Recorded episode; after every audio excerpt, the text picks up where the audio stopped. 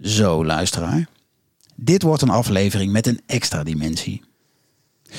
Normaliter is het onderwerp ofwel beter anders omgaan met de aarde, ofwel beter anders omgaan met elkaar.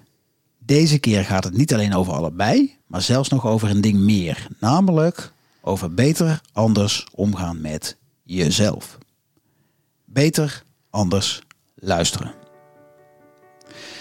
Jaren terug las ik daar een fantastisch boek over, getiteld Harthorend. Met hart met een T. En die titel zegt alles. Het gaat over luisteren naar de ander met heel je hart, maar ook volledig luisteren naar je eigen hart. Dat boek heeft me zoveel geleerd. Onder andere dat er meerdere niveaus van luisteren zijn, maar ook dat luisteren een temperatuur heeft. En misschien wel de mooiste les, dat luisteren een gevende beweging is. Toen ik de Beter Anders podcast een jaar geleden begon, wist ik al snel dat ik ook een aflevering wilde maken over luisteren. En waarom? Omdat luisteren de beslissende factor is om verbinding tussen mensen te maken. En ook dan, zowel verbinden met de ander met heel je hart, als volledig verbinden met je eigen hart. Mijn gast van vandaag is Ivo IJsselstijn. Ivo is mede-eigenaar van het trainingsbureau Achterhart Horend, dat onder andere luistertrainingen verzorgt. En volgens de mensen die hem heel goed kennen, is hij de koning van het luisteren. Nou, prima niveau voor deze podcast. Tijd voor het gesprek. Zoals altijd, eerste tips en daarna de diepte in over luisteren en over Ivo zelf. Geniet, kies de tips die jou passen en doe wat je kunt.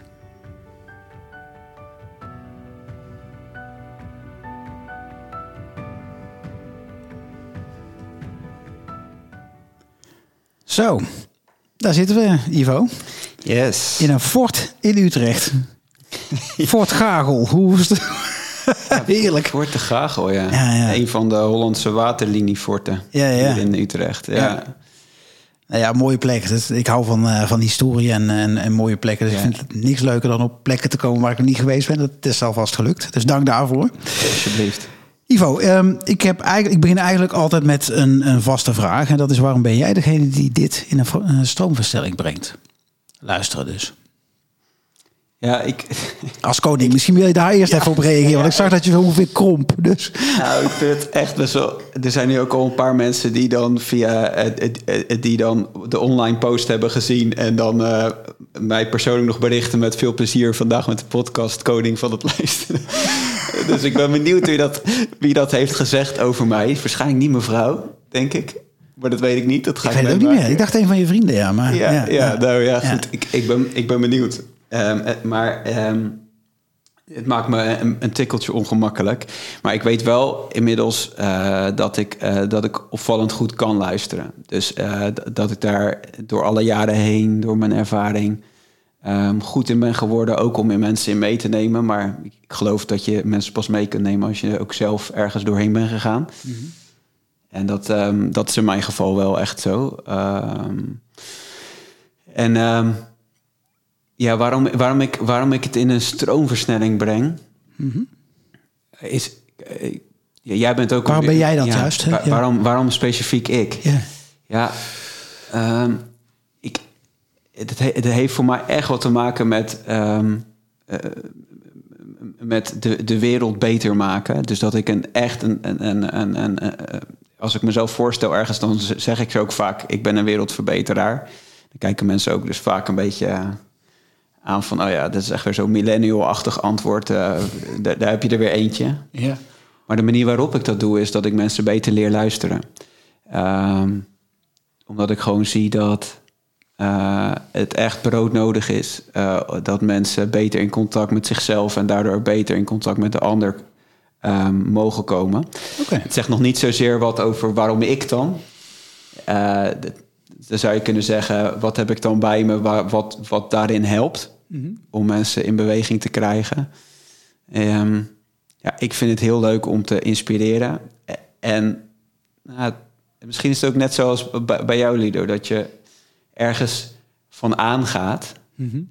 En daardoor ook intrinsiek gemotiveerd ben om dat over te brengen, dan wil je dat delen. Yeah. Ik ben gewoon zo enthousiast over wat ik zie gebeuren als mensen naar elkaar gaan luisteren, dat ik denk, ja, maar ja, de wereld moet dit weten. Ja, precies. Van daaruit kom ik in beweging. Ja, dat is ook de reden overigens waarom ik zei, ik wil luisteren absoluut in podcast hebben. Ja. Zowel als wat je zegt, het helpt om de verbinding tussen mensen, zeg maar, en dus ook om de wereld de kanteling te maken. Ik ben helemaal eens. Ja, dus. Maar wat is de reden dat je, want jij zegt, je had natuurlijk een heel scala aan mogelijkheden om de wereld te verbeteren. Jij hebt voor luisteren gekozen. Wat is de reden dat je luisteren gekozen hebt? Of waarom denk je dat het effectiefste instrument is, maar waarom? Dat is een grappige vraag. Ja, ik heb ergens het idee dat ik heb wel gekozen, maar ergens kiest het kwam ook een soort van op mijn pad. Volgens mij is het ontmoet je eigen proces en het leven elkaar ergens en dan ontdek je, dit is gaaf of dit is fascinerend. Hier heb ik wat te doen. En dat is denk ik bij mij op het vlak van relatie gebeurd. Dat ik denk, wat hier gebeurt in het contact tussen mij en die ander, dit is gaaf. Weet je nog, was het een specifiek moment? Ja, wel. Dat gaat over mijn vorige werk. Dus waar ik vandaan kom is, ik heb iets heel anders gedaan. Ik heb een bedrijfskundige achtergrond en toen ben ik... heb ik een tijd een handelsonderneming in schilders, ezels en doeken gehad. Mm-hmm. Dat deed ik samen met een vriend en zijn vader. Dus ik kwam in een familiebedrijf terecht. Een enorm leerzame tijd, vlak na mijn studie eigenlijk. Mm-hmm. En ik had personeel in mijn portefeuille. En ik merkte dat gevraagd en ongevraagd, eigenlijk vooral ongevraagd, kwamen al de loodsmedewerkers en de mensen op kantoor kwamen bij me met verhalen waar ik niet om gevraagd had. Mm. Alsof ze ergens ruimte voelden bij mij om te delen wat er in hun omging. Mm-hmm. En ik kon daar oprecht naar luisteren. En ik dacht, dit is... Ik merkte ook hoe het hun motivatie... Dus puur zakelijk ontdekte ik... hey, dit is gaaf, er gebeurt iets in het contact... waardoor die mensen echt hard voor de zaak krijgen. Of eigenlijk in beweging komen, ze worden gezonder. Het had bijdrage aan de cultuur onderling. Maar ook specifiek merkte ik dus ook... hey, hier heb ik iets te geven aan de wereld... Ja. Waar ik volgens mij een talent heb. Dus waar ik iets gekregen heb. Dus het groeide eigenlijk in je gezicht meer dan dat je het bedacht hebt of ontdekt. Eigenlijk wel. Doordat ik gewoon ging bewegen en wel alert was op hoe wil ik het leven doen. Mm. Ik was ook in die fase van midden 20. Dus dan leer je ook langzaam maar zeker volgens mij... dat dertigersdilemma heb je wel hè? Dat je ontdekt, ik heb een unieke taak in het leven. Ik heb iets specifieks te brengen. Nou, dat ging bij mij een beetje synchroon met elkaar. Dat ik ontdekte, maar dat zit echt op dit vlak. En niet op het vlak wat ik nu grotendeels voor mijn werk ook aan het doen ben. Met inkoopplanningen, marketing, al die zaken eromheen. Ik dacht, ik moet meer met van dit in mijn werk. Ja. Cool. En zo kom ik, zo ben ik hier deze kant op gegaan. Ja. Mooi. Mooi antwoord. Ja. Grappig is dat, ga ik toch even zeggen, dat je noemde hè, dat die mensen hun verhaal bij jou kwijt konden. Ja.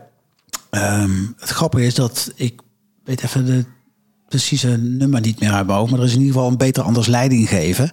En daar opent de gast die ik toen had, Saskia Pijs, goede vriendin van me. Ja. Nee joh. Ja, die ken ik. Ja, ik ken Saskia. Zeker. Gewaardeerd iemand. Ja, zeker. Maar die zei, die begonnen mee, alles draait om verbinding. Ja. Verbinding maakt leiders. Ja. Geen verbinding, geen leider. Nee. Ja. En daar was een tekst voor, die heeft ze ook voorgedragen in dat ding. Dus wat grappig dat je die kent. Ja. Gaaf, ja, maar goed, dan zou je toch nog een keer een aflevering moeten luisteren. Ja, het was kleine prik onder water dit. We gaan naar de tips, zou ik zeggen. Die zouden midden nu en 8 seconden... We zijn er iets verder uitgelopen. Goed bezig. Nee, maar vertel, welke tips? Ja, ik mocht er eigenlijk uiteindelijk nog eentje sjoemelen, toch? Dat ik er 4 had. Ja. Ja, dus de eerste is...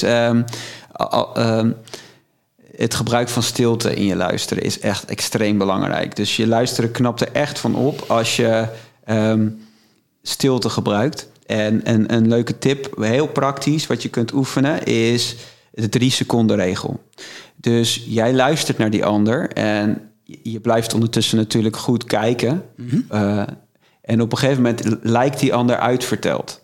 Dan is die ander klaar, toch? En dan ben jij 3 seconden stil. Nou, dat is ongeveer zo lang. En je blijft volop met je aandacht bij die ander. En je blijft goed kijken. Dan kunnen er eigenlijk 3 dingen gebeuren. 1, die ander begint binnen 3 seconden weer nog meer te delen, want die voelt de ruimte. Mm-hmm. Nou, dan ben je stil. Dan ben je gewoon weer met je aandacht bij die ander. Of die ander die kijkt een beetje glazig naar jou, of die kijkt naar het plafond bijvoorbeeld. Dan ben je nog langer dan 3 seconden stil, want dan zit die ander nog bij zichzelf van binnen na te gaan. Is er niet nog iets wat ik zou willen delen met jou? Mm-hmm. Dus dan ben je langer stil. Of die ander die is klaar en die komt weer met zijn aandacht terug bij jou. En dan mag je wat gaan zeggen. Maar mensen ontdekken dat je daardoor veel meer stilte gebruikt. En ja, dat je dus ook ontdekt dat aan het einde, als je zou vragen hoe was dit gesprek voor je, dan zegt die ander vaak, oh, ik vond het zo fijn. Ik ervoer echt heel veel ruimte. Dus gebruik stilte. Dat is tip 1 voor de luisteraars. Ja. Ik noem het zo net ook al eventjes. Ik gebruik even het in het Engels, vind ik het met het mooist. Listen with your eyes for feeling. Mm-hmm. Dat gaat dus over... Ik geloof dat luisteren in de kern echt een kijksport is. Het gaat veel meer over kijken en voelen dan over horen. Luisteren is een kijksport. Oh, ja, mm-hmm. Wat mij betreft is luisteren echt een kijksport. Ja, een kijksport. Ik vind het. Mm-hmm. Dus je ogen gebruiken en op je laten inwerken wat je ziet gebeuren aan... Mm-hmm. Het is natuurlijk geen geheim dat 85%, 80-85% van communicatie mm-hmm. non-verbaal is. Dus wat er feitelijk wordt gezegd is maar een fractie van dat wat er in het contact tussen jou en mij gebeurt. Dus je ogen gebruiken en goed kijken wat er gebeurt. En dat is 1. Maar dat ook, listen with your eyes for feeling. Mm-hmm. Wat raakt in dit verhaal jou? Yeah. Ja. Wat doet dit met jou? Als je echt verdiepend wil luisteren, dan ben je dus aan het kijken. Maar dat niet alleen. Je laat datgene wat je ziet en ervaart, mag ook jou raken. En daar wordt de verbinding tussen jou en die ander gelegd. Dus ik zou listen with your eyes for feeling. Dus kijk goed en stel jezelf de vraag, wat in het verhaal raakt mij? Grappig, want... de ogen wordt ook wel eens gezegd de spiegel van de ziel. Hè? Dus ja, dat is ook wel een goede reden om er echt in te kijken. Zeg maar. Maar want daarmee zie je dus ook wat er gebeurt bij een ander. Exact, vaak. Ja. En tegelijkertijd, als ik jou nu de hele tijd in je ogen blijf aankijken, dan kan het ook weer ongemak opleveren aan de andere kant. Dus je moet ook weer dat weer toetsen. Nee, eens. Maar wisselt per persoon, hè wel. Ja. Maar er zijn mensen die er inderdaad compleet op dicht kloppen. Ik vind het veel bedreigender. Ja. Dus, wat heeft die ander nou nodig? Ja. Dat is dus elke keer weer de vraag. Ja. Maar ik zou mensen echt, je luisteraars echt aan willen moedigen om goed te kijken en dat op zich in te laten werken. En het belang om dat te doen, hè, waarom is dat belangrijk? Is omdat je daarmee een contact op het gevoelsniveau maakt. Ja. En de ander. Ja. Dus wat raakt jou in het verhaal van die ander? Geeft dat hard op woorden? En dat kan niet zijn wat je ziet, maar überhaupt je ogen gebruiken en niet alleen maar op. Nee. Je gaat dan vaker veel sneller voorbij de inhoud van wat je feitelijk hoort. Mm. Naar wat gebeurt er op de betrekking, op het relationele stuk van die ontmoeting tussen jou en die ander. Mm-hmm. En dat helpt het luisteren wel, ja. Oké. Ja. Nummer 3. Ja, we hebben er nog eentje. En dat gaat over zoek waar die ander behoefte aan heeft. Wij zeggen ook wel...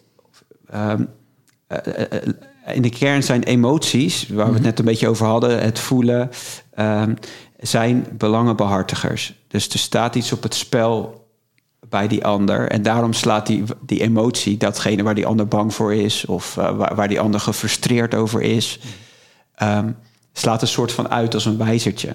Mm-hmm.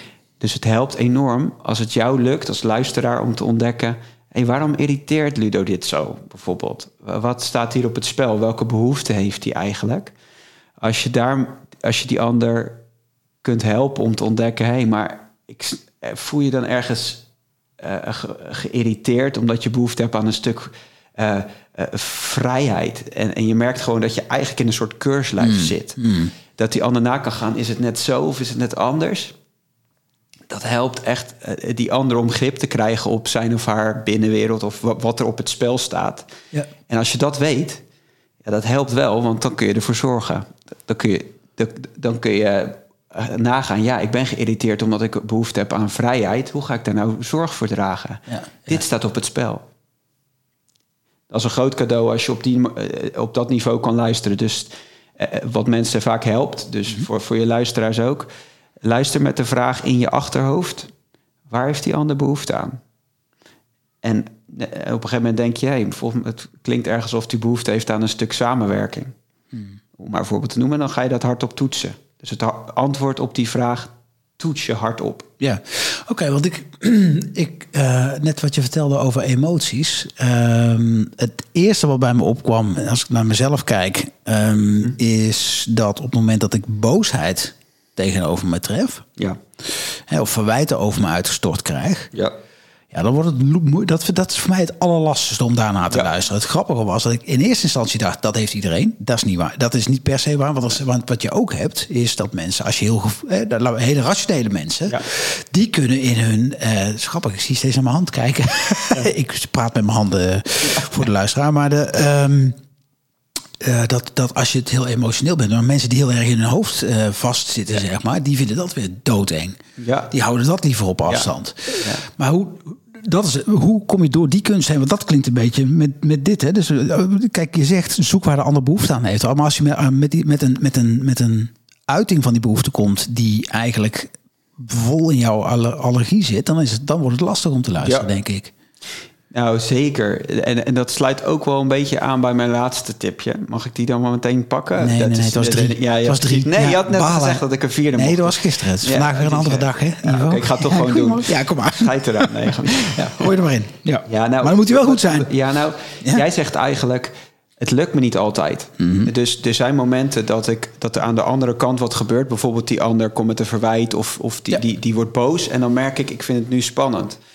En dan kun je zomaar luisteren vanuit angst bijvoorbeeld. Of luisteren vanuit een behoefte aan dat jij ergens gerustgesteld wil worden. Of ergens erkend wil worden. Of dat je ergens een oordeel hebt over die ander. Van nou, doe eens even normaal. En dan sta je niet meer op het standje luisteren. Dan lukt het je veel moeilijker. Dat zeg je eigenlijk ook. Ja, dan wordt het moeilijk. Ja. En dat klopt. En wat een hele mooie manier is om daar dan mee om te gaan. Want je moet altijd werken met wat er is in het contact. Mm-hmm. En als jij merkt, ik sta er niet helemaal open mee in, dan moet je dus werken met, hoe kom ik weer echt bij die ander? Ja, ja. En als je dat niet zelf van binnen geregeld krijgt, dus soms kun je denken, ik vind het nu spannend omdat ik ergens bang ben voor het conflict. En ik wil die ander niet teleurstellen. Ik wil het heel graag goed doen. Maar wacht even.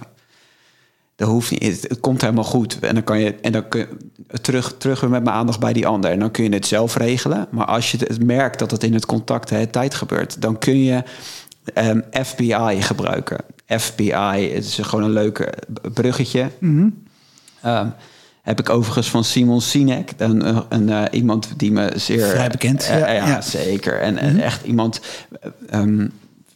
die...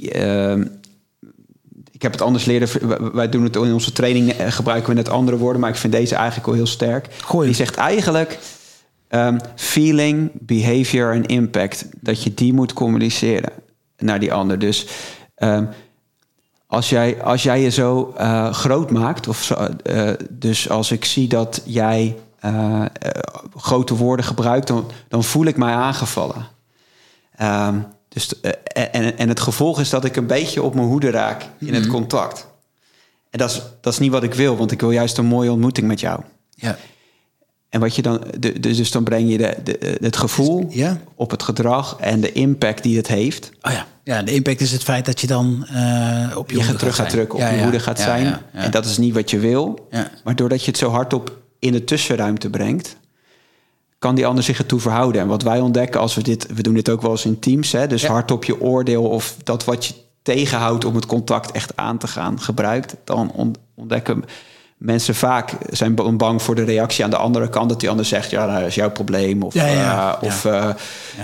wat doe je nou, of dat soort negatieve reacties. Maar mensen ontdekken eigenlijk dat het een nieuw dialoog of een soort van in de onderstroom op tafel brengt van, oh ja, wat gebeurt hier nou in het contact? En dat vind ik niet prettig. Ik heb van een collega van jou, die had een tijdje terug, ook die zit in een podcast overigens, Beter Anders samenwerken, Adriaan Roest, ik weet niet of je die toevallig ook kent. Die had een post waarvan zijn vrouw, Willeke, hem ook vaag vond. Dus ze zegt, dat is het teken, ik moet het toelichten. Maar dat was omdat ik... Daar ben ik een beetje mee aan het experimenteren gegaan. Maar dat zit een beetje in dezelfde lijn. Maar dat je dus bij jezelf houdt. En dan komt er inderdaad een andere ruimte bij. Ik ga even een fles neerzetten.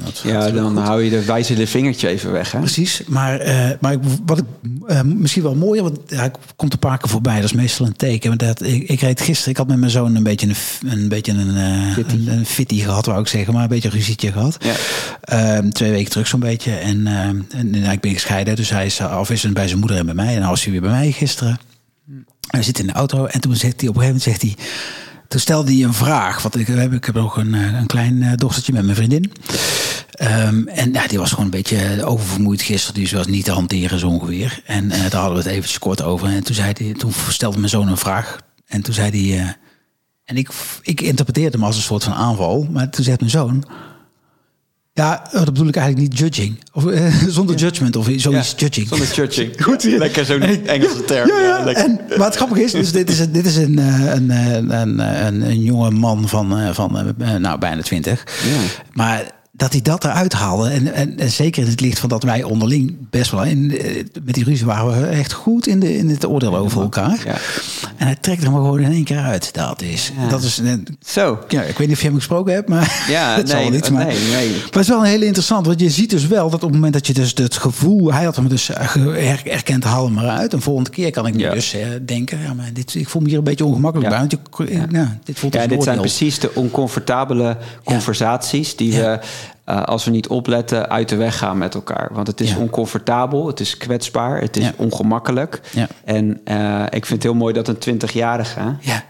die dit vermogen aan de dag legt om dat te kunnen. Want we zien juist dat de jongere generatie nog banger is... om dit soort... alles gaat natuurlijk via de telefoon... om dit soort echte cruciale gesprekken aan te gaan. Ja, en dat merk ik dus ook aan hem. Er staat ook een stapeltje tegenover... en die inderdaad dit soort WhatsApp-achtige reacties... veel te grof doet. Ja. Daar kwam het ook een beetje vandaan. Oh, ja. Okay. Maar wel mooi inderdaad... Ja, en het grappige is, want even wat jij zegt over... dat je dan op een gegeven moment... dus de lastige materie niet meer bespreekt met elkaar... Ja. Maar de grap is, dat lijkt alsof je de verwijdering vermijdt. Ja. Maar je maakt nog veel meer verwijdering. Ja. Want je hebt het niet meer over dingen waar het over gaat, toch? Ja, dat is vaak het gevolg van het niet inbrengen wat er wel is. Ja. Dan sluit je het eigenlijk een beetje voor jezelf af. Maar ook voor die ander. Je maakt het dus ook niet meer zichtbaar naar die ander. Ja. Waardoor die ander zich er niet meer toe kan verhouden. En dat werkt niet de relatie in de hand.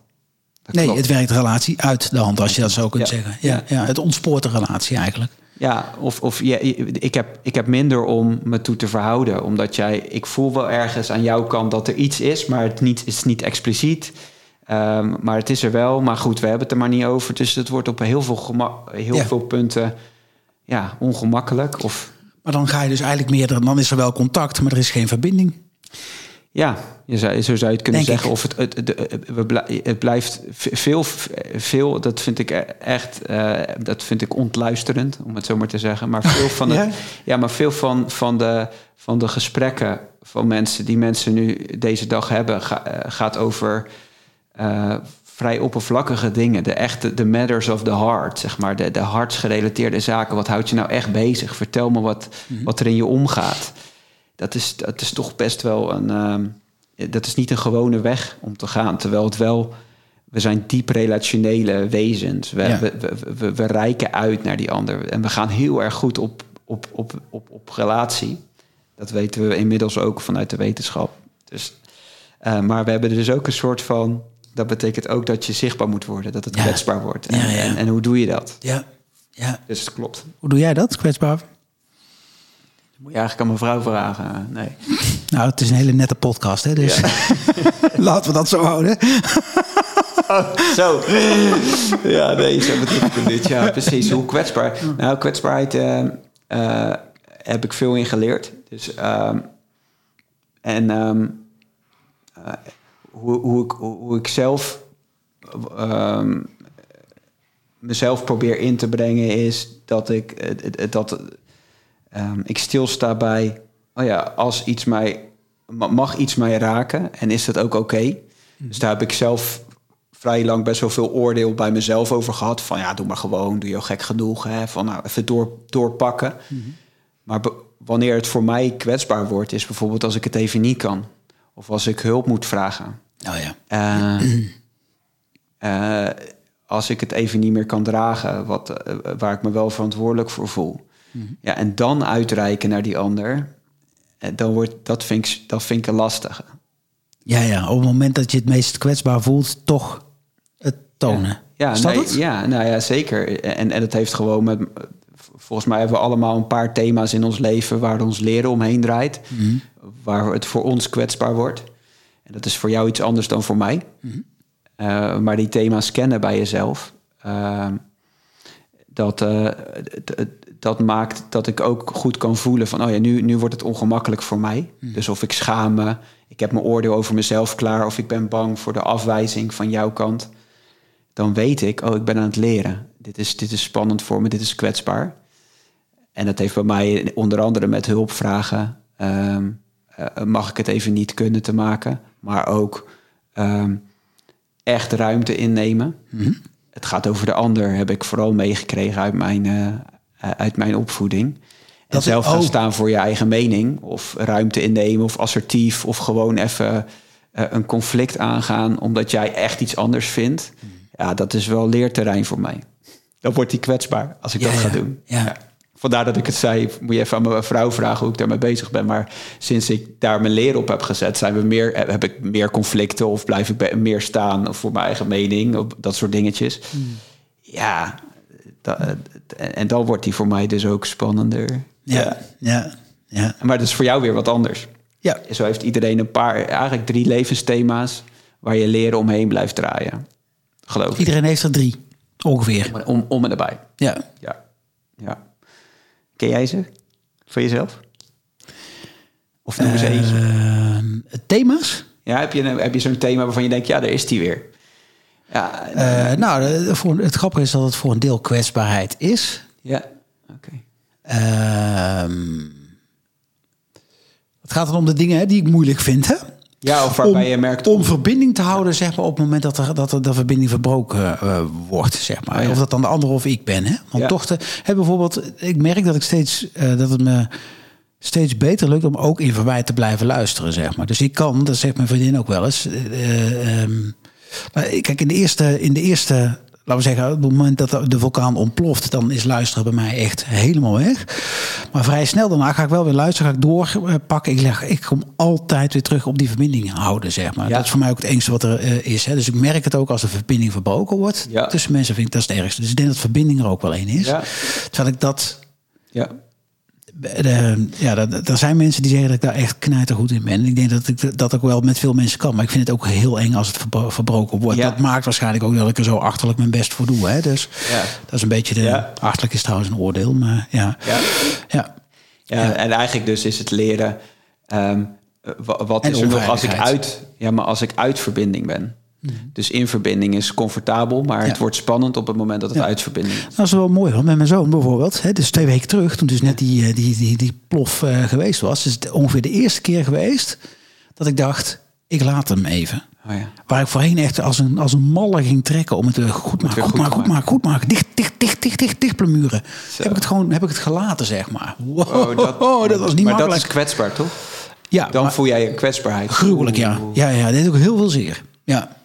Zo. Ja, dat is wel echt pijnlijk geweest. Ja.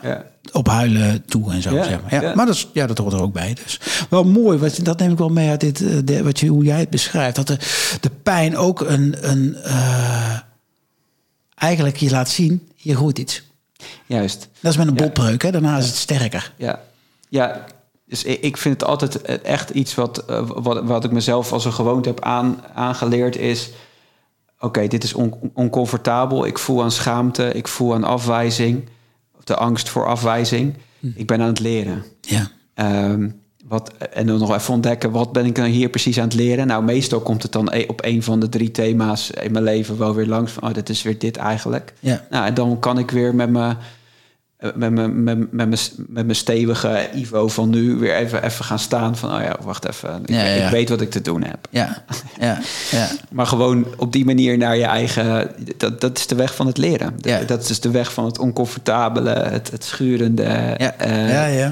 Maar ook waar de echte verbinding met jezelf en met die ander ook... Ja, want dat is de andere kant. Als je verbinding is niks als het niet ook met jezelf overeind blijft, zeg maar. Dat is ook wel eentje die ik aan het leren ben, zeg maar. Omdat wat jij ook zei van de hoe noem je het nou?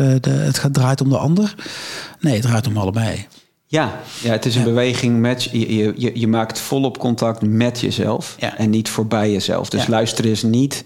Alles van jezelf aan de kant zetten. Nee. Alle ruimte voor die ander maken. Nee, jij bent een mens van vlees en bloed aan de andere kant... die geraakt wordt en die het verhaal op die ander, van die ander op zich in laat werken. En vanuit die bewogenheid van wat het met jou doet... iets gaat teruggeven van wow, hoe moet het voor hem zijn? Of voor haar zijn in die schoenen? Ja. Ja. En dan voelt die ander de erkenning of dat die ander er mag zijn met zijn of haar verhaal. Dat is het cadeau van luisteren, zeg maar. Ja. En dat lukt niet altijd, maar je doet het met jezelf. Dat is absoluut waar. Ja. Ja. Ik heb een vraag van iemand anders.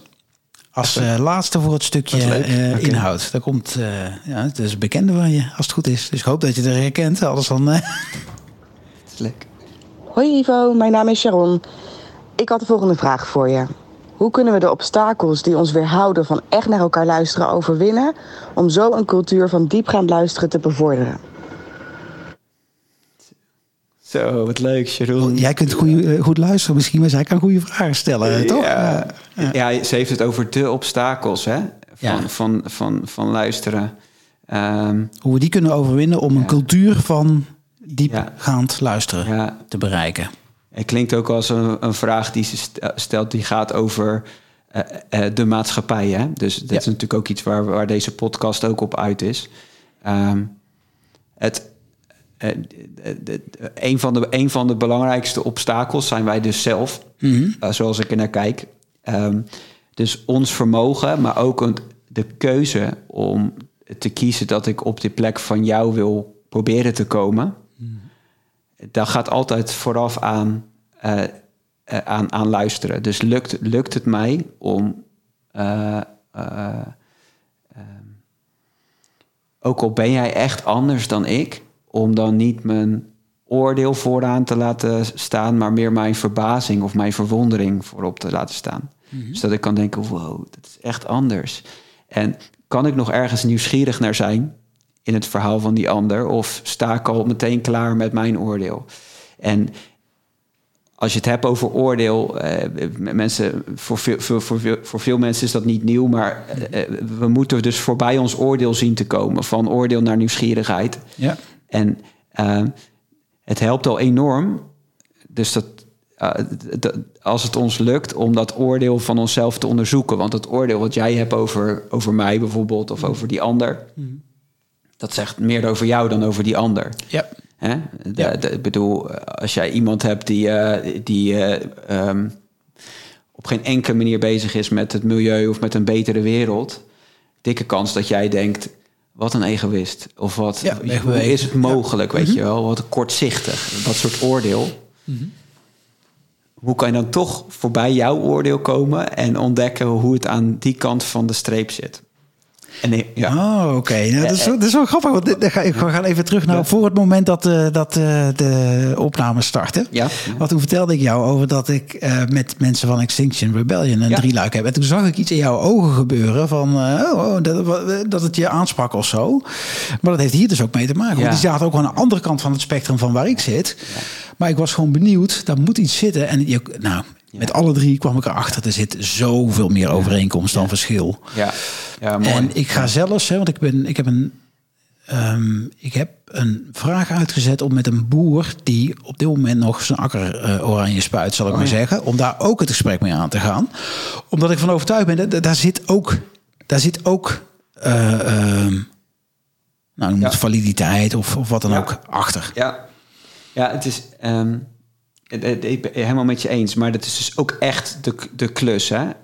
Van hoe kom ik dan op de plek van die ander als ik echt hele sterke overtuigingen heb. En dus moet je weer heel dichtbij beginnen. Dus voor Sharon zou ik dan ook zeggen...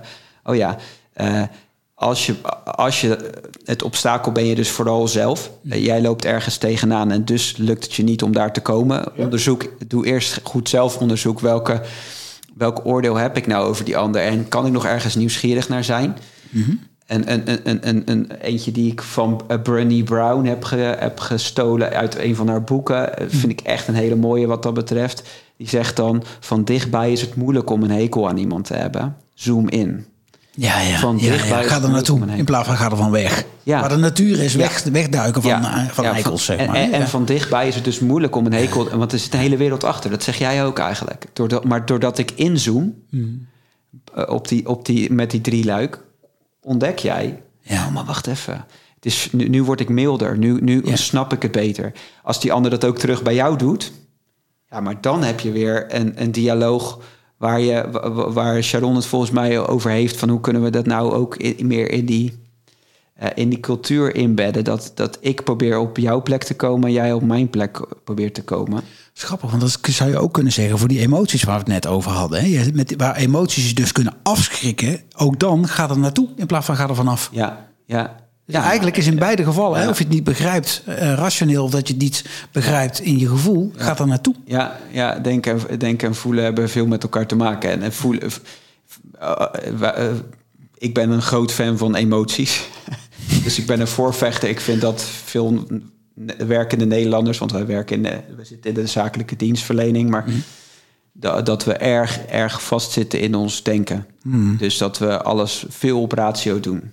En daar verliezen we ook veel door. Ja. Want emoties, wat ik net zei... die zijn belangenbehartigers. Er staat iets op het spel. En als jij dus je emotionele intelligentie...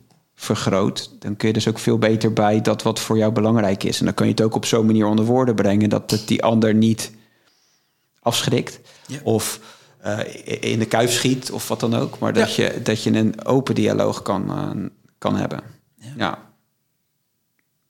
Dat zou mijn antwoord zijn nu op Sharon. Een mooie vraag. Ja. En jij herkende er wel, zag ik gelukkig. Ja, zeker. Ja, en ik was spontaan op die oproep op LinkedIn op de lijn. Dus ik dacht, ik ga toch eens even kijken. Ja.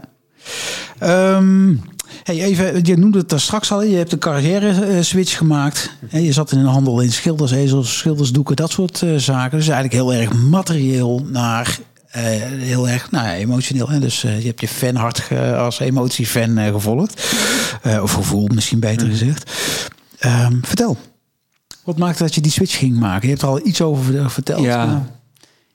Ja, dat was dus vooral... ik heb het zo tegen mijn compagnons van toen ter tijd gezegd... ja, mijn hart houdt me hier niet meer. Oh, mooi. Ja, ik kan dat niet meer. Dus ik moet meer van dit in mijn werk. Dus het was ook echt... een beweging die ik... ons bedrijf heet Van Binnenuit. Het was ook echt een beweging van binnenuit. Ik vind het een mooie naam om te hebben als bedrijf. Dat is de beweging die ik maakte. Ik voelde van binnen iets en dat gaat naar buiten toe. Van, ik wil nu echt me hierin scholen. Ik ben toen een coachopleiding gaan doen. Ik ben bij mijn huidige compagnon Harry... die dus ook de schrijver is van dat boek Harthorend. Ja, Harry van der Pol. Dat is dus ook iemand, als je het hebt over een leermeester. Hij is heel lang degene geweest die me ook echt naar de eerste klus heeft meegenomen. Die me op heeft geleid als luistertrainer. Dus ik ben hem diep dankbaar voor die route. Want daardoor kon ik... mijn eerste klusjes als ZZP'er in eerste instantie doen. En kon ik een coachopleiding gaan doen. Maar want je hebt ook in je studietijd heb je kort... of tenminste heb je een periode bij Van Binnenuit gewerkt. Ja, Toen ben je dus bij die handelsorganisatie gegaan. Ja. Toen je, hoe zei het nou zo mooi, met je hart? Mijn hart me niet meer hield. Ja, hart hield je niet meer daar. Dacht je toen meteen, ik moet nou van binnenuit? Of is dat, ja? Ja, dat was vrij... Nou, ik was toen al wel periodiek met Harry aan het wandelen. Ah, oké. Ja. En ik had ook binnengehengeld. En ik had al 2 keer, volgens mij de training ook, de 6 dagen die we geven, had ik ook al 2 keer gevolgd vanuit mijn functie, omdat ik dacht, ja, ik wil hier nog beter worden, meer van dit. Dus ik was al dik gelinkt aan van binnenuit en aan met name Harry, waardoor het voor mij zo organisch groeide eigenlijk, dat ik dacht, ja, ik ga deze kant op. Ja, mooi. Ja. Hey, en wie leerde jou luisteren? Harry dus voor een deel, maar... Ja, ik zou zeggen, als je helemaal terugkijkt... In mijn leven heb ik al wel... Dat heeft serieus ook te maken met de positie in mijn gezin. Dus ik ben de middelste van 5. 2 boven me, 2 onder me. En allebei mijn ouders zijn... Ja, met name mijn moeder, denk ik, die was erg op de ander gericht. Dus ik leerde eigenlijk al vanaf het begin eigenlijk een soort social skill aan. Van dat is belangrijk. Dat is ook de manier waardoor ik gewaardeerd word. Dat is voor mij ook. Hè, wij als kinderen zoeken we uiteindelijk de liefde en de erkenning van onze ouders. En dat was ook wel een manier. Ik had daar ook wel snaren voor. Ik zag snel onrecht of als dingen niet recht waren in het sociale. Dus daar begon het eigenlijk al als kind. Had ik dus ook een sociale gevoeligheid die al wel echt in mij zat op een of andere manier. En dus ook met mijn rol en mijn positie in het gezin. En daarna het fine-tunen was echt dat is echt bij Harry begonnen, ja. Maar de basis bij je moeder? Het meeste? Of moeder en vader, kan ook, hè? Ja, ik denk dat ik het meeste... heb geleerd om er voor de ander te zijn... door goed te kijken naar hoe mijn moeder dat deed. Of gewoon er voor de ander te zijn. En, Ja, en het was dus Harry die op een gegeven moment... toen ik dus mijn afstudeerscriptie deed bij hem... die ging toen ook even met mij wandelen... om gewoon eens te horen wie ik was. Maar hij luisterde op een manier dat ik dacht... ik kom nu op plekken... in mijn eigen levensverhaal... waar ik echt nog geen inzicht had of grip op. En wat gebeurt hier, weet je wel? Wat fascinerend. Dat is eigenlijk mijn eerste zaadje... wat geplant is op dit vlak. Ja. Wat doe jij dat ik hier kom? Ik vind dit ongemakkelijk... maar ik vind het ook ergens heel mooi. Ik verlang hiernaar. Ja, ik verlang naar die verbinding die er nu ontstaat. Ja. En toen ben ik dus ook eigenlijk een beetje in de leerschool... een beetje mentorschap ontstaan... en later met die trainingen... en nou. In die coachopleiding ben ik ook nog fors geconfronteerd met mijn eigen thema's. Nou ja, dus al dat soort... Ja. Ik heb 2 belangrijke leermeesters, Harry van der Pol en Michelle van Dusseldorp. En daar heb ik echt extreem veel van geleerd. En wie is die Michelle dan? Michelle is daar heb ik de coachopleiding bij gedaan. Oké. En zij heeft zij leidt therapeuten en coaches op. Oké. En is een zeer begaafde psychotherapeut die... Lekker doorpeuterd. Ja, dat zijn er niet, hè? Ja. Oké. Hey, en je zei dat straks je bent zelf ergens... voor mij helemaal in het begin... je bent zelf ergens doorheen gegaan. Ja. Waar ben jij doorheen gegaan? Wat is het? Wil je dat delen? Je mag ook nee zeggen, dan gaan we verder. Maar... door meerdere dingen, maar wat ik... Er zijn een... Waar begin ik dan? Mijn ouders hebben veel dingen goed gedaan. Een van de dingen waar ik later pas veel over geleerd heb... is hoe ga ik om met mijn eigen emoties? Dus wat doen dingen nou echt met mij? Dus ik ben wel zeer emotioneel, temperamentvol mens. Maar hoe begeleid je dat nou? Ik kan me voorstellen dat mijn ouders daar hun handen ook ergens aan vol hadden. Zeker omdat ze er 5 hadden. Maar mijn emoties reguleren, dat was wel een ding. En toen ik 19 was, overleed mijn moeder. Dus toen was zij 49. En dat dompelde mij in diepe rouw. De belangrijkste vrouw in mijn leven toen. Ja. kwijtraken. En ook het leed wat ik zag bij mijn zusjes, die nog jonger waren dan ik. Maar hoe ga ik daarmee om? Hoe geef ik ruimte aan rouw? Mag dit er zijn? En toen kwam ik dus ook in mijn eigen proces wel achter blokkades. Ik denk dat veel luisteraars dat ook wel herkennen. Dat je dan merkt, oh ja, ik vind hier wat van. Of nou, het moet nu wel klaar zijn. Of de rouw bedoel je, klaar zijn? Ja, bijvoorbeeld. Ja. Of nou, het leven gaat weer door. Ja, en ja. Ik gooi er ook een portie humor en optimisme tegenaan. Dat zit ook wel in mijn karakter. Mm. Maar dat echt betekenis geven. En dat het er ook echt mag zijn. Dat ik nu kan voelen... Mijn moeder is er niet meer en dat raakt me. Ik mis haar. Het laatste was het 15 jaar geleden, 1 juli. En dan staan we bij het graf en dan denk ik... oh, ik had zo graag gewild dat jij mijn zoon zat ontmoet. Weet je? En dan mis ik. Nu is het dus... Ja. Mijn zusje zei dat wel mooi. Het is een nieuw soort rouw nu het zo lang geleden is. Ja. Dat het niet meer de rouw is van dat wat je had en wat je... wat er nu niet meer is, maar dat wat er had kunnen zijn. Ja. Dat is weer een andere vorm van verlies. Ja.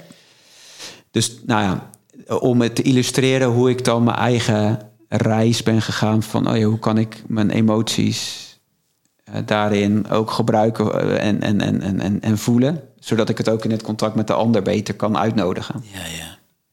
Nou, dat is een voorbeeld waarin ik denk wel zelf ergens doorheen ben gegaan. Ja. Wat is het mooiste wat je moeder je gebracht heeft? Dat is een mooie vraag.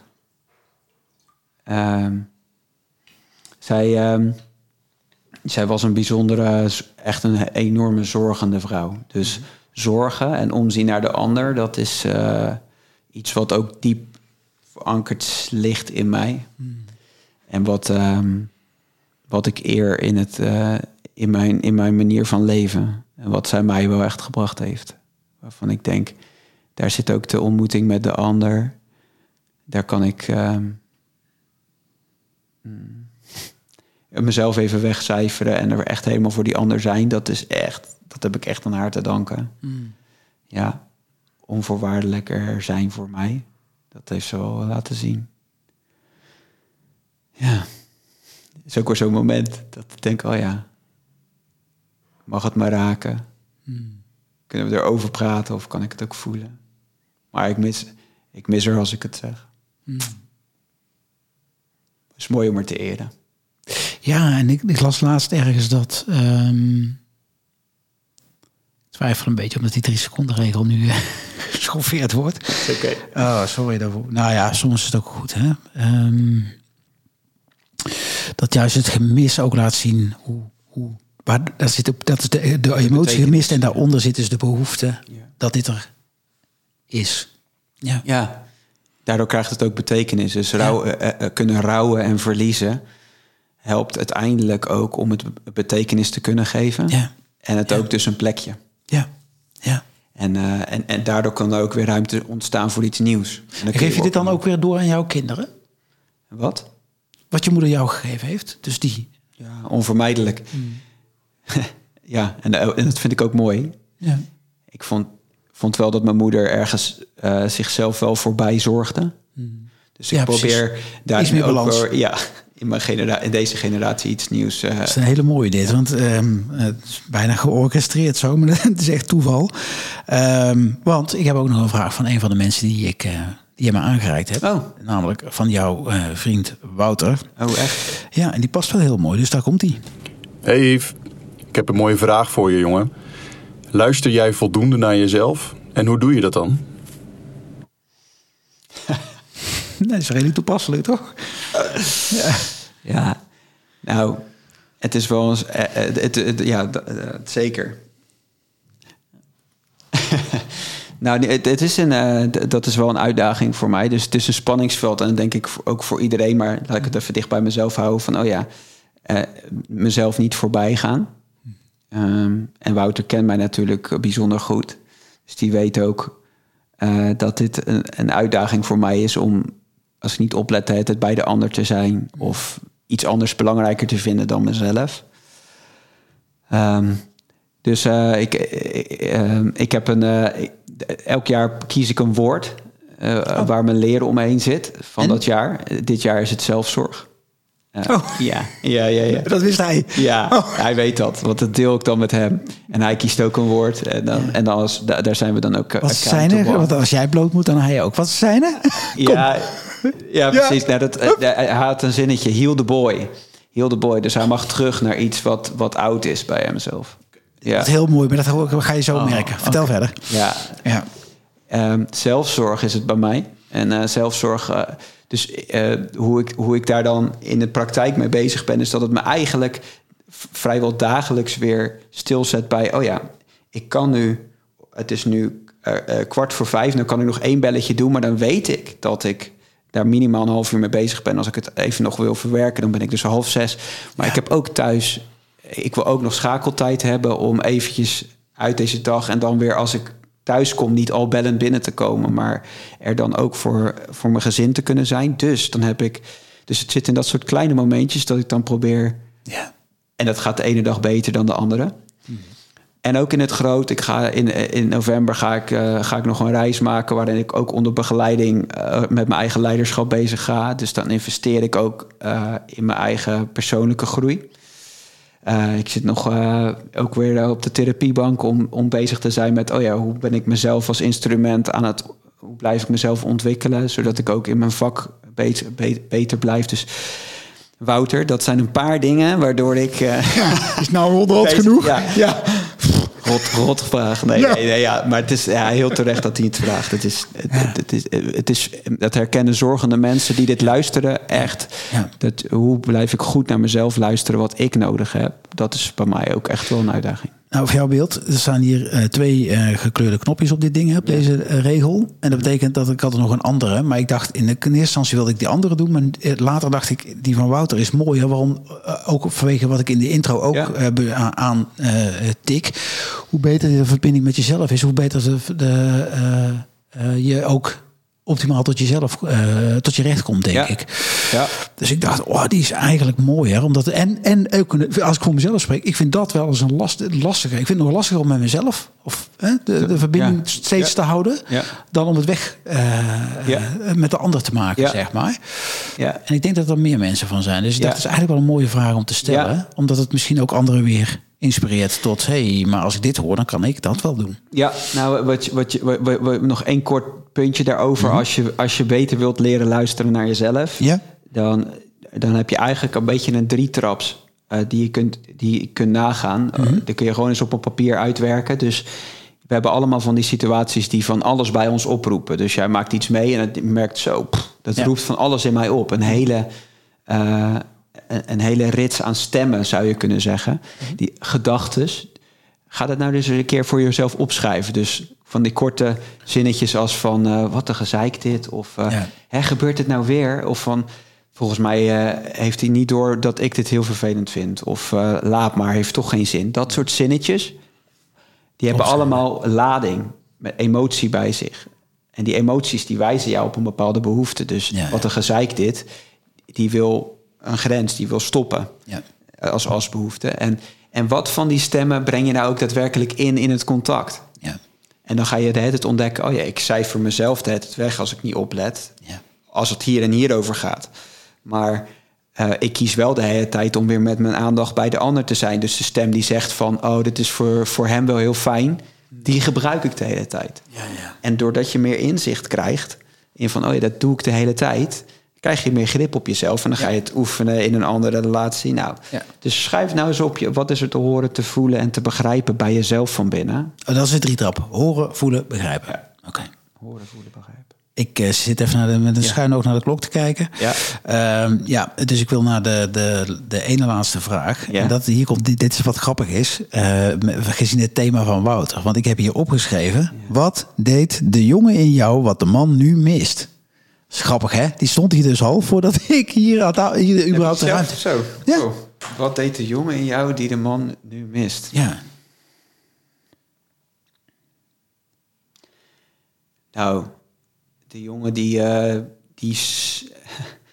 Die speelde meer dan dat. Die had veel meer lucht bij zich dan dat ik nu bij me heb. Dus wat ik soms echt nog kan hebben, is dat ik kan denken en redeneren vanuit het gedachte, ik ben niet goed genoeg, dus ik moet heel veel aan de dag leggen om goed genoeg te zijn. Ja.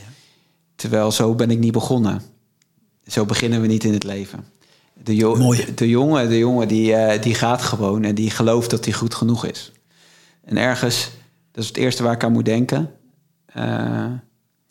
Als het gaat over dat verhaal.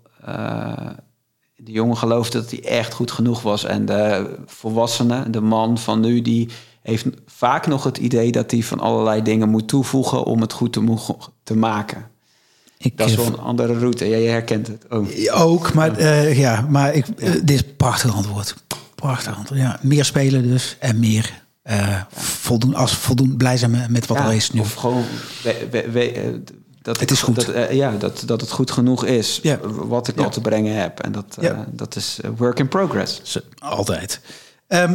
Muziek, vast stuk. We hebben een op Spotify in ieder geval de Beter Anders playlist. En daar heb jij een nummer op toegevoegd. Had tenminste, ga je doen. Ja. Vertel hem maar, Hugh Jackman. Ja, Hugh Jackman. Wat? Ja, het nummer wat ik je heb ik aangedragen heet From Now On. Mm-hmm. En het is uit een hele leuke musical film, The Greatest Showman. Ja. Dus ik hou ook wel van dat genre. Er zit ook wel lucht in, maar er zit ook passie in. En dit nummer, From Now On, dat zingt hij dan op een moment dat hij een keuze maakt. En dat hij denkt, ik ga breken met alle oude overtuigingen. En alles wat ik dacht te moeten zijn. Eigenlijk precies aansluitend op wat ik net zeg. Hè? Dus wanneer is het pas goed genoeg? En dat hij zegt, from now on, these eyes will not be blinded by the lights. From now on. Ja. Dus hij maakt een besluit en komt in beweging. En heel de muziek eromheen vuurt dat ook aan. Steeds er zit harder, ritme, er zit passie in. En dat schreeuw ik dan mee. En dan soms als ik dan even vast zit, dan zet ik dat nummer aan. Weet je. En dan denk ik... Oké, Yves, je maakt weer even een besluit. Want soms heb je dat als mens nodig. Dat je weer even... Dus ik hoop dat het mensen, als ze dat nummer horen... dat ze weer even stil worden gezet bij wat besluit je. Ja. En laat het je aanvuren. Ja. Mooi. Top. De 3 mensen die ik gesproken heb... allemaal hebben ze een boodschap voor jou. We beginnen met Wouter. Hey maat, ik zei het laatst al tegen je... dat ik me echt een betere vriend kan wensen, jongen. En... samen kunnen we genieten van de mooie dingen. En we kunnen lachen tot we erbij neervallen. We delen het leven in al haar seizoenen. Echt de diepgang in onze vriendschap. En bovenal de onvoorwaardelijke liefde. Het gemak en de eenvoud van onze vriendschap vind ik echt heel erg uniek. Ik ben blij om jou in mijn leven te hebben, maat. Hey, en mijn bemoediging voor jou is eigenlijk dat je niets hoeft te veranderen aan jezelf... Koester vooral wie je bent en blijf je gaven en talenten verder ontwikkelen. Want die zijn echt van toegevoegde waarde voor in ieder geval mij... maar ik geloof ook voor andere mensen om me heen. Nou, teltje is weer vol. Kan ik je nog een tikkie sturen voor deze loftrompet... of betaal jij de volgende bios? Ik hou van je maat, dikke knuffel. Henk. Hey Ivo. Ik wil heel graag even nemen om jou te waarderen... Want dat doe ik echt heel erg. En dat weet je.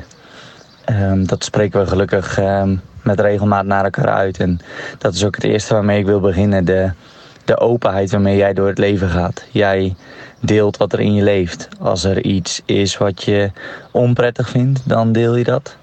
En daar ben je ook enorm in gegroeid door je leven heen.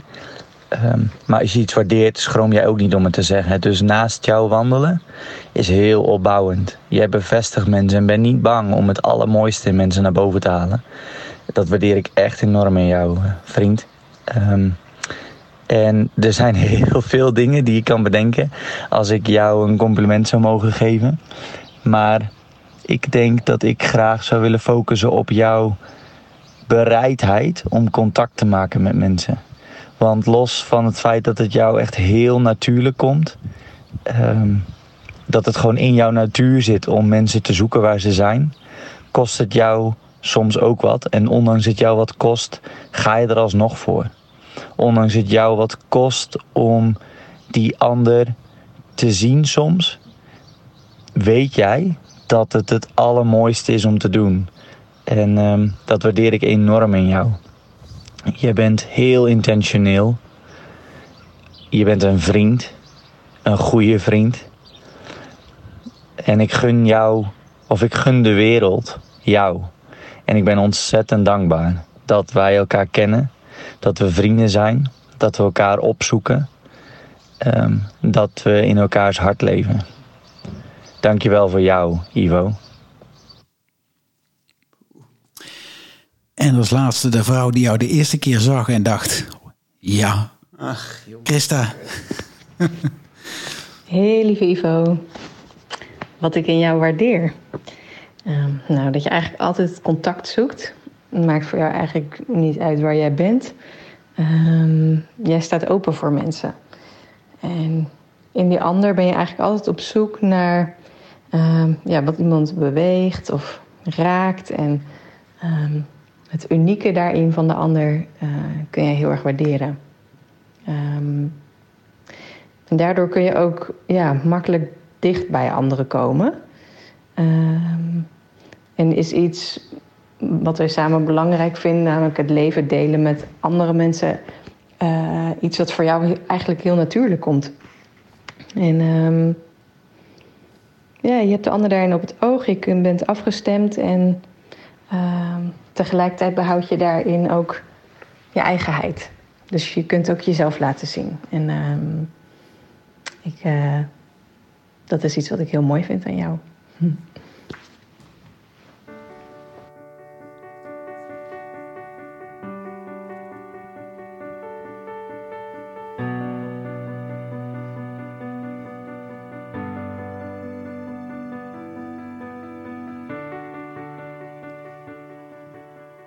Ja, en dat is het einde van de aflevering Beter Anders Luisteren. Ivo, super bedankt voor een mooi gesprek en de tips die je gegeven hebt. Luisteraar, mocht jij nou nog een vraag aan Ivo willen stellen... of iemand graag bij mij aan tafel zien verschijnen voor een ander gesprek... stuur in beide gevallen een mail naar ludo@beteranders.nl. En er is me weinig anders dan je heel veel succes te wensen... met het oppakken van de tips die je voor ogen hebt. En tot de volgende keer. Fijne dag.